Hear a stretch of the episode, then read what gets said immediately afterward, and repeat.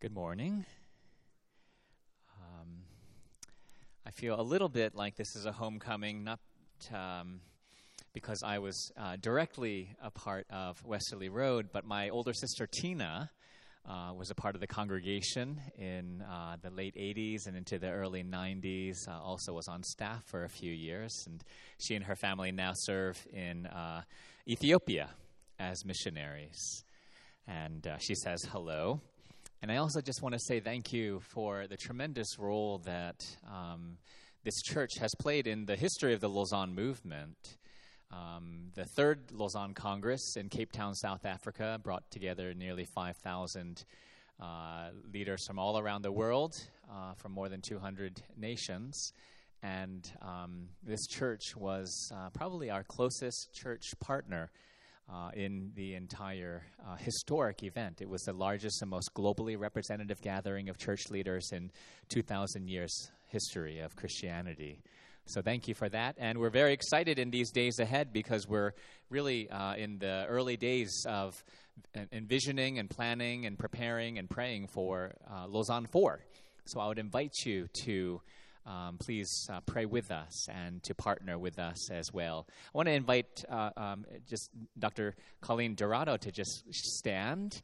Uh, Colleen is uh, our director for our Lausanne Global Council, and she helps to bring our strongest relationships, partnerships, and connections, uh, and really see. Um, uh, churches and organizations around the world, flagship churches and organizations like Stonehill, uh, being connected, being mobilized, and um, doing more together than we could possibly do apart. So, if you have any questions about Lausanne or ways that you would love to get involved and, and, and be a part, uh, please see Dr. Dorado after, after the service. Um, let me invite you to stand as we read the Word of God. I'm reading from uh, page 775 uh, Jonah chapter 4, but let me read uh, also the last verse of uh, chapter 3. So, page 775, Jonah chapter 3, verse 10 to the end of the book. When God saw what they did, how they turned from their evil way, God relented of the disaster that he had said he would do to them, and he did not do it. But it displeased Jonah exceedingly, and he was angry. And he prayed to the Lord and said, O Lord, is not this what I said when I was yet in my country? This is why I made haste to flee to Tarshish. For I knew that you are a gracious God and merciful, slow to anger and abounding in steadfast love, and relenting from disaster. Therefore, now, O Lord, please take my life from me for it is better for me to die than to live. And the Lord said, Do you do well to be angry?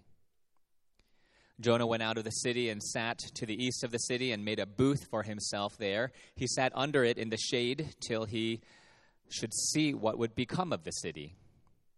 Now the Lord God appointed a plant and made it come up over Jonah, that it might be a shade over his head to save him from his discomfort.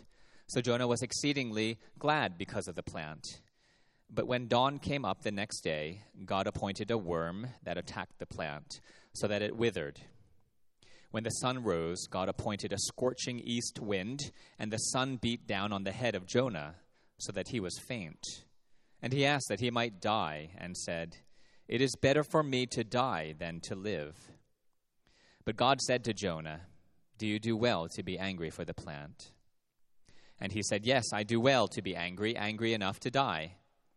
And the Lord said, You pity the plant for which you did not labor, nor did you make it grow, which came into being in a night and per- perished in a night. And should not I pity Nineveh, that great city, in which there are more than 100,000 persons who do not know their right hand from their left, and also much cattle? Go ahead and be seated.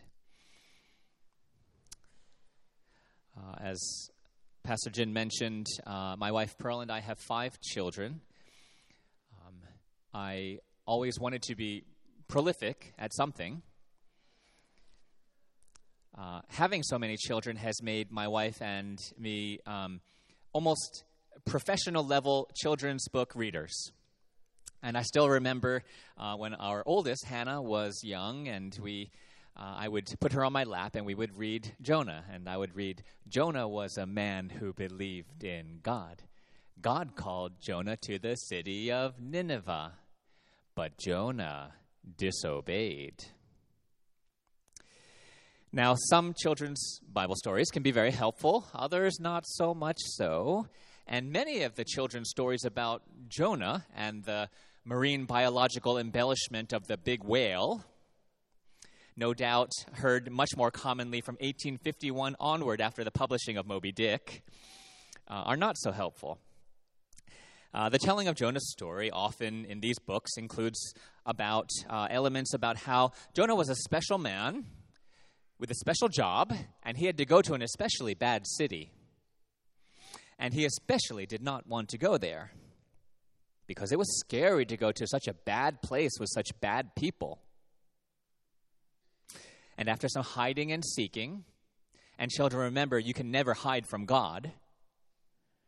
Jonah obeyed and went to the city of Nineveh, and they believed in God. Yay, Jonah's a hero. Bedtime. And that's kind of the common theme of children's Bible stories, right? The prophets are heroes, kings are heroes, especially little David. The apostles are heroes. So, little girls and little boys, be a hero. Be a good little Christian hero. Now, the parents are thinking, honey, we need to throw out all our Bible story books. But you actually don't. They can be redeemed. And here's how. Ready? Here's how you correct each of those colorful, foamy, sticky, but slightly misguided children's Christian books. Talk with your kids, talk with them about how God is the hero of that story and every story. Now, today we're looking at Jonah chapter 4, which is the climax of the book. In fact, we don't even get any reason for Jonah's disobedience and attempted escape from God until chapter 4. All we see is uh, chapter 1, God asking Jonah to do something to preach against the city of Nineveh because of its wickedness. Uh, sounds like a pretty reasonable request that God could make to a prophet. Jonah, though, runs off for dear life without any explanation. A big fish swallows Jonah until he dramatically vomits him out. Then in chapter 3, Jonah obeys, kind of. The people and the king repent and believe in God, and God has compassion on the Assyrians and doesn't destroy them. Cut, print, that's a wrap. Now, that's pretty much how children's Bible story books have treated Jonah.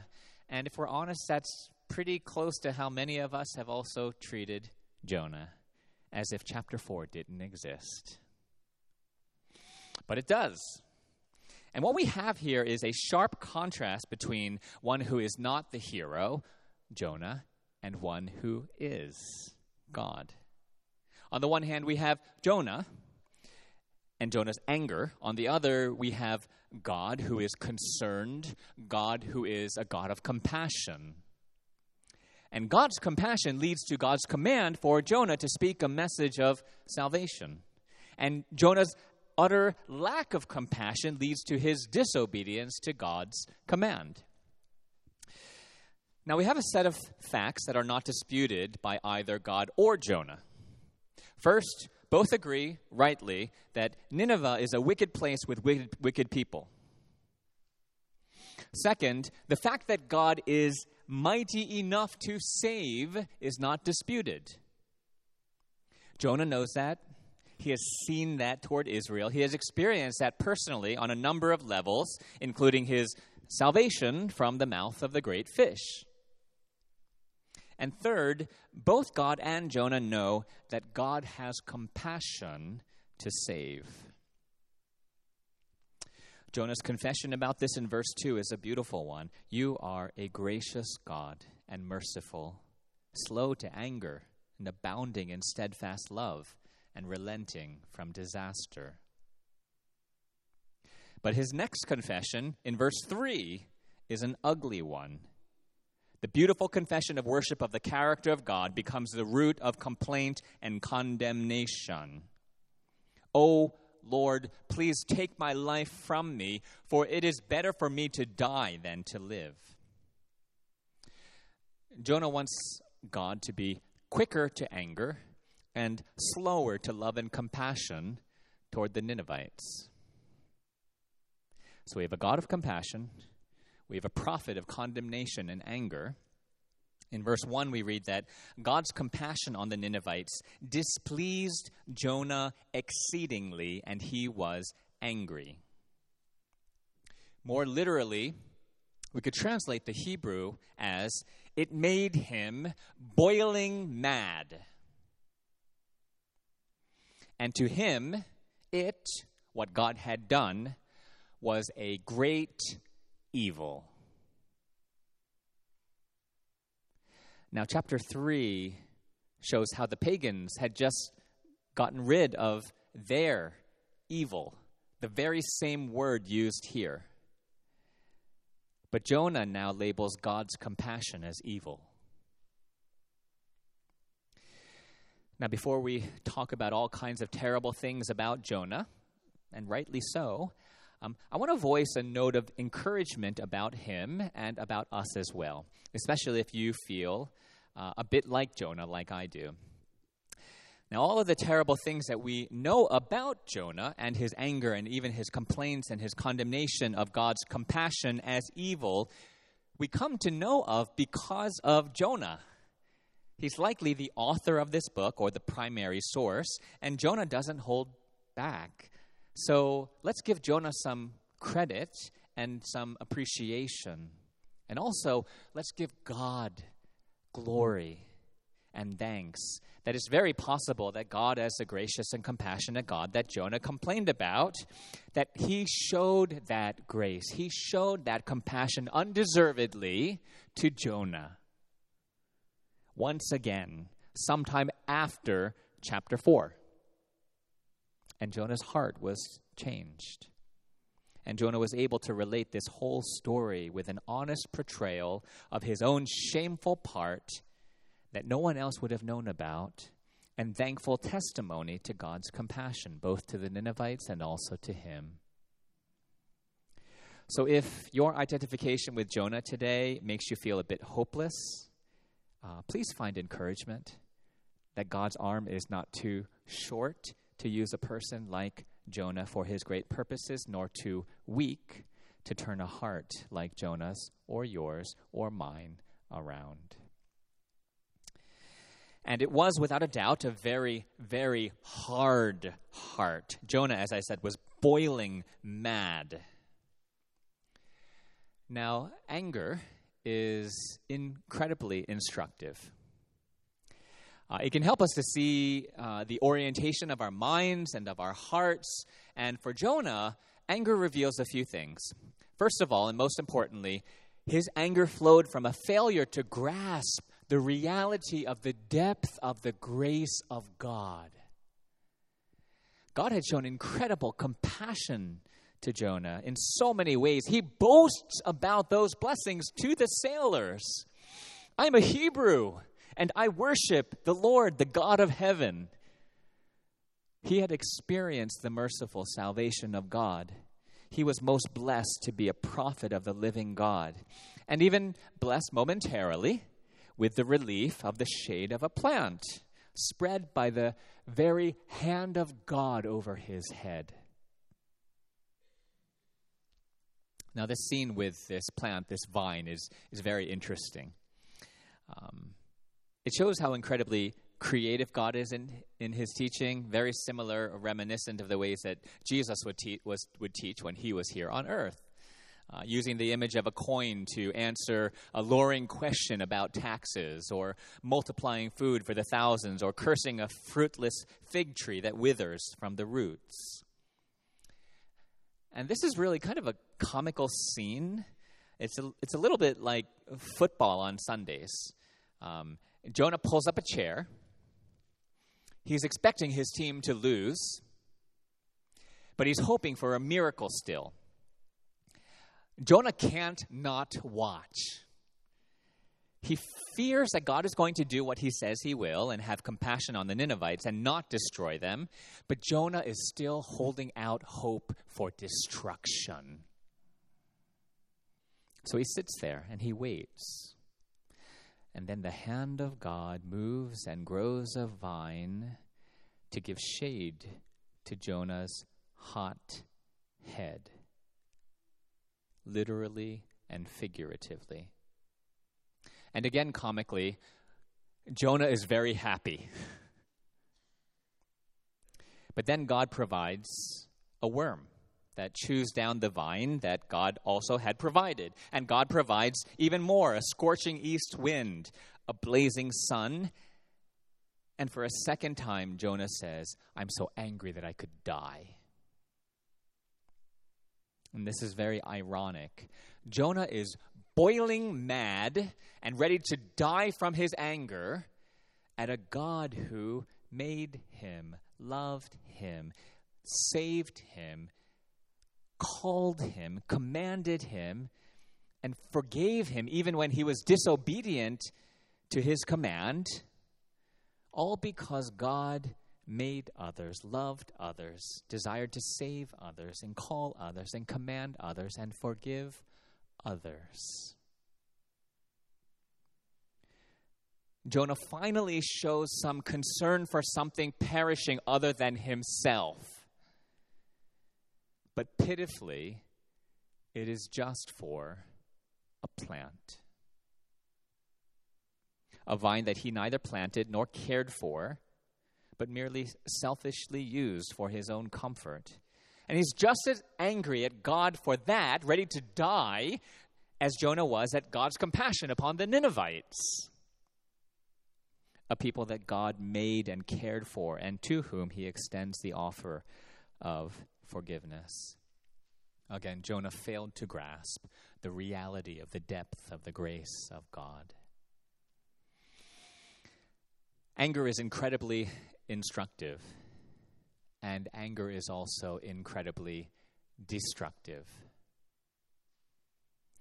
And it can twist our minds and our hearts so much that we can fail to grasp reality clearly.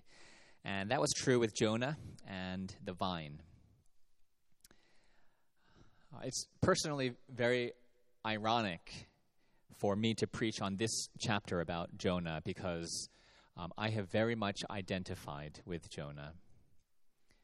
Um, my father's name was not always Osangyu, a Korean name. As a child growing up during the Japanese occupation of Korea, he was born with the name Matsuyama Hideo. And if he used his Korean name or spoke Korean, uh, he would be beaten. And then many years later, uh, his son was called by God to be a missionary among the people that he had been taught to hate. We talk about the horrors of the Holocaust when Nazi Germany killed six million Jews. According to historian Chalmers Johnson, the Japanese slaughtered as many as 30 million Vietnamese, Filipinos, Cambodians, Indonesians, Koreans, and Chinese. There was a Holocaust in Asia but no one seems to have even noticed. Women were impregnated by soldiers and doctors, their bellies sliced open, their babies removed, and then tested upon, leading to their deaths. Nazi scientists who visited Japanese medical experimentation vomited from the horror of what they saw. It should come then as no surprise that the, peop- the question that people most often asked us about our mission work was why Japan? Of all the places in the world, why would a Korean person choose Japan? The answer that I often gave was quite simply Jesus said, Love your enemies. Uh, I went to Japan with a conviction to love an unreached people and the conviction to very practically love my enemies. Uh, many applauded my convictions, but I also went to Japan as a self righteous missionary.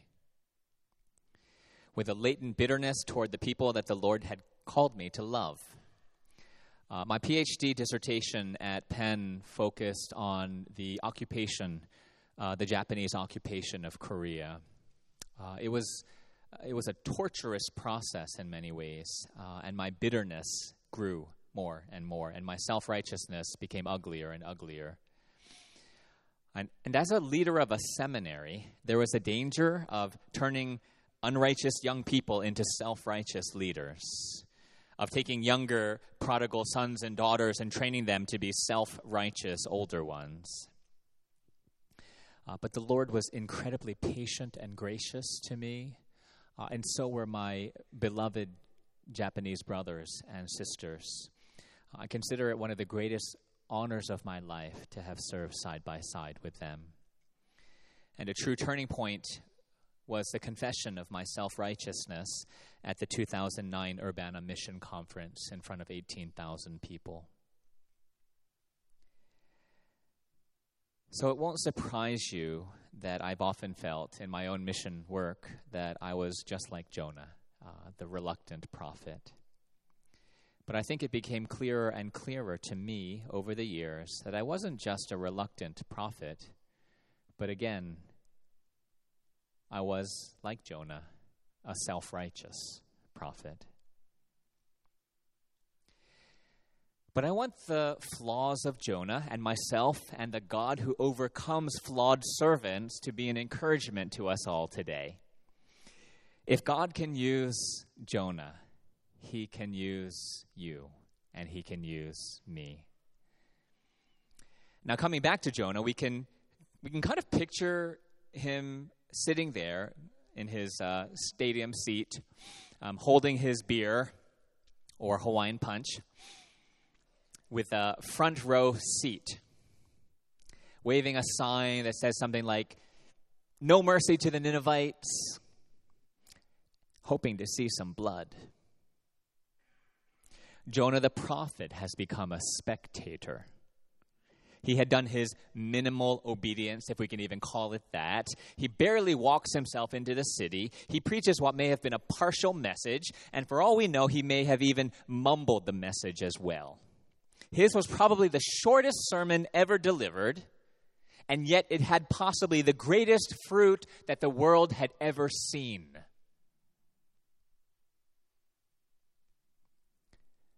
God works. God works despite us. God works. And He can work through you. And we start as the Church of Jesus Christ as we pray to the Lord of the harvest in sending forth missionaries to the front lines, especially toward reaching the unreached peoples of the world. At the first Lausanne Congress in 1974, mission history changed as Ralph Winter went up there and shared about people groups and unreached people groups. Nearly 17,000 of them that had little to no opportunity to ever hear the gospel of Jesus Christ. Distinct ethno-linguistic people groups. The Sheikh people of Bangladesh are the largest unreached people group in the world. The second largest are the Japanese. Uh, the next three largest are all in India. And these should be a focus for us in our global mission. Uh, where else can we focus our global mission strategy? First, I believe that we can and we should target countries with the smallest percentage of Christians as well. That would be Maldives, Morocco, Yemen, Afghanistan, and Somalia. Secondly, we can and we should target the, the countries with the most unreached individuals. Uh, 10 nations are home to 75% of the unreached individuals on earth, and that would be India, Pakistan, China, Bangladesh, Indonesia, Japan, Iran, Turkey, Thailand, and Nepal. It's a great way for us to be focusing our prayers.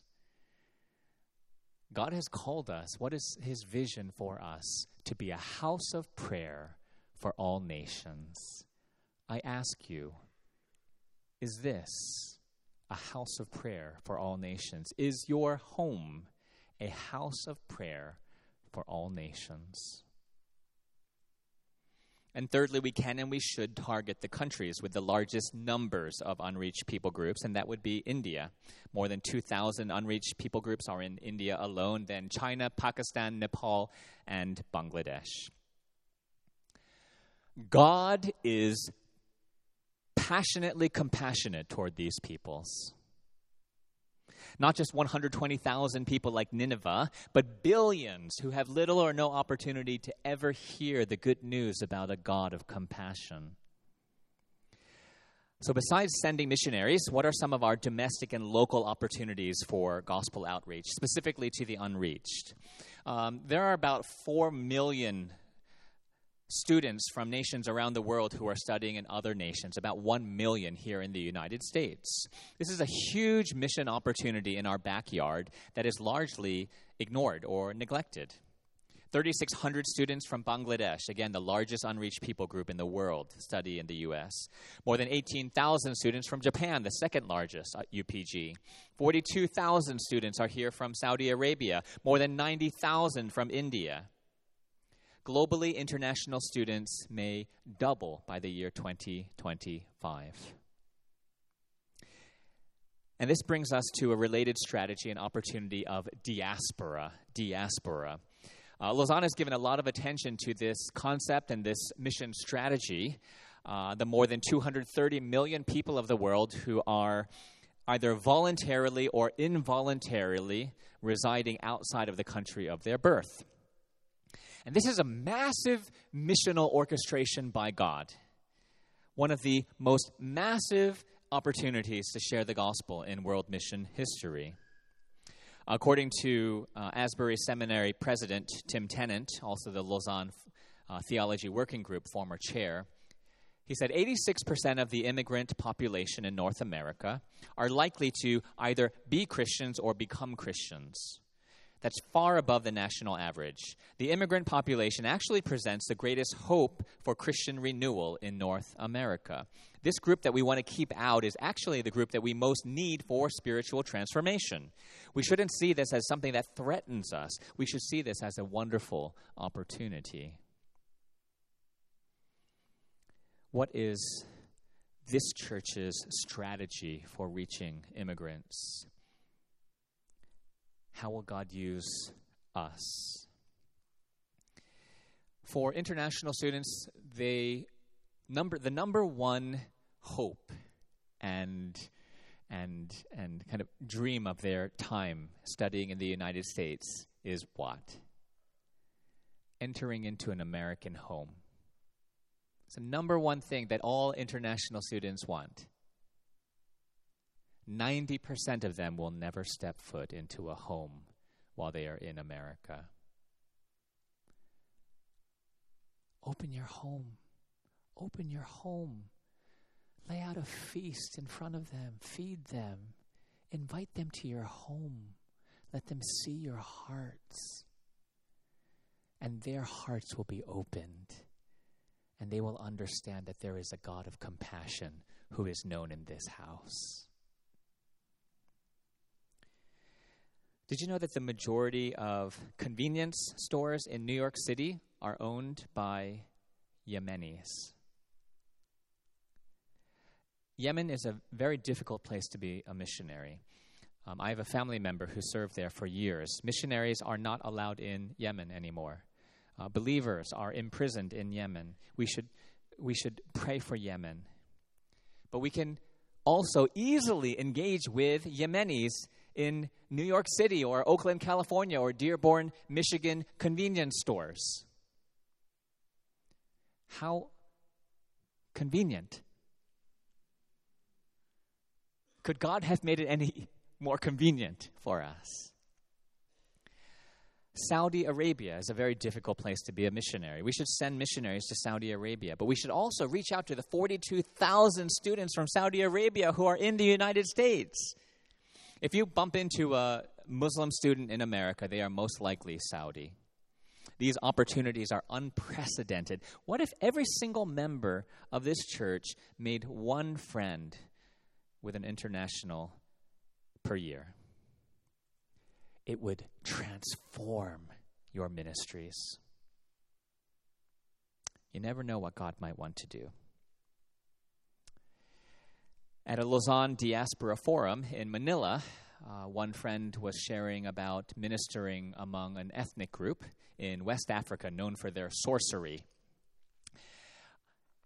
They ended up not being able to stay in the country after being medically evacuated twice. Um, during, during their entire time in West Africa, among this people group, they never met a single Christian. There's no church among these people. And the missionary ends up in New York City, where he meets someone from the very same ethnic group.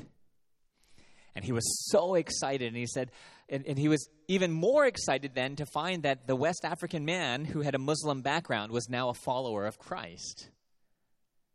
The first one he had ever met. That man fled to New York because his people had been trying to kill him because of his faith for 22 years. That man said to the missionary, he said, it's, it's a miracle that I met you today because for all these years I felt called to be an evangelist to my people, but I've never known how. And the missionary said to him, I know it's a miracle because for all these years I've wanted to see that first church started among your people, but I didn't know how I could be a part. The first time that they went back together, they shared the gospel with over 100 people. Today, there are now 40 believers in that village. Several churches have been started. And it all began with a friendship between a missionary and a West African man, both stuck in New York City.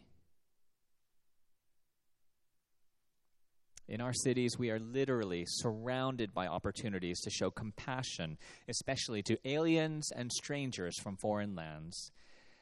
Uh, and your attitude, our attitudes toward them range, may range anywhere from, from eager to connect to apathy to complete ignorance to annoyance to outright contempt.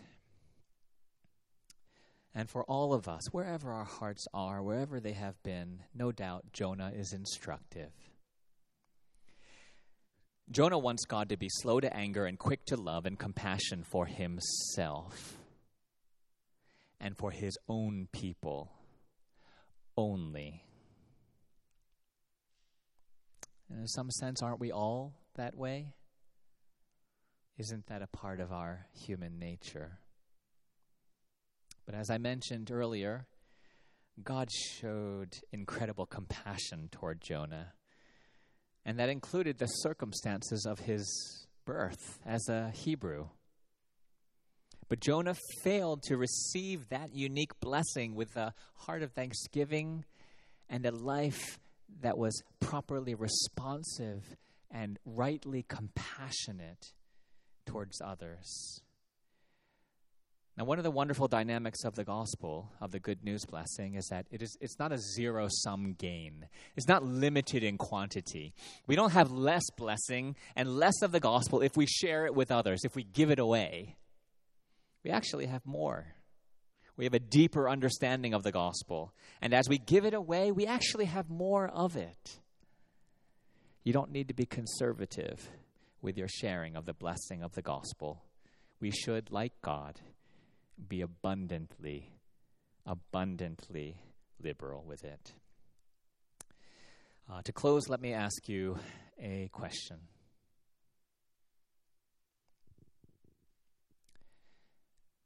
Have you ever considered for a moment the absolute mercy and blessing that you were born into your circumstances?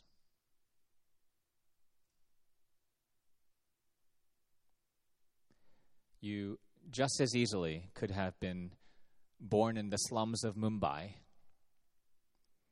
or as a son of a Shinto priest in Nagoya, Japan. And if you had been born in the slums of Mumbai or as the son of a Shinto priest, how would you want the people in this room to respond? Let's pray.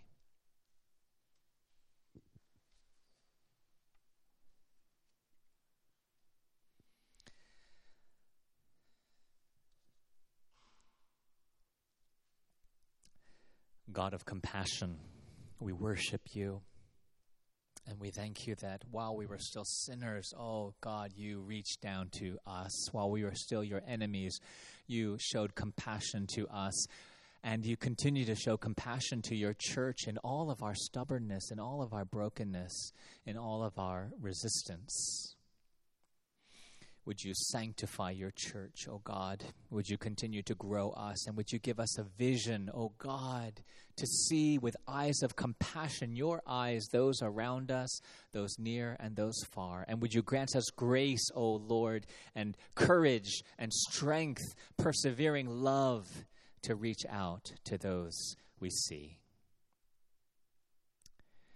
We thank you, Father, that you love this world and you so loved it that you gave your one and only Son. Help us to so love this world that you love. We ask in Jesus' name. Amen.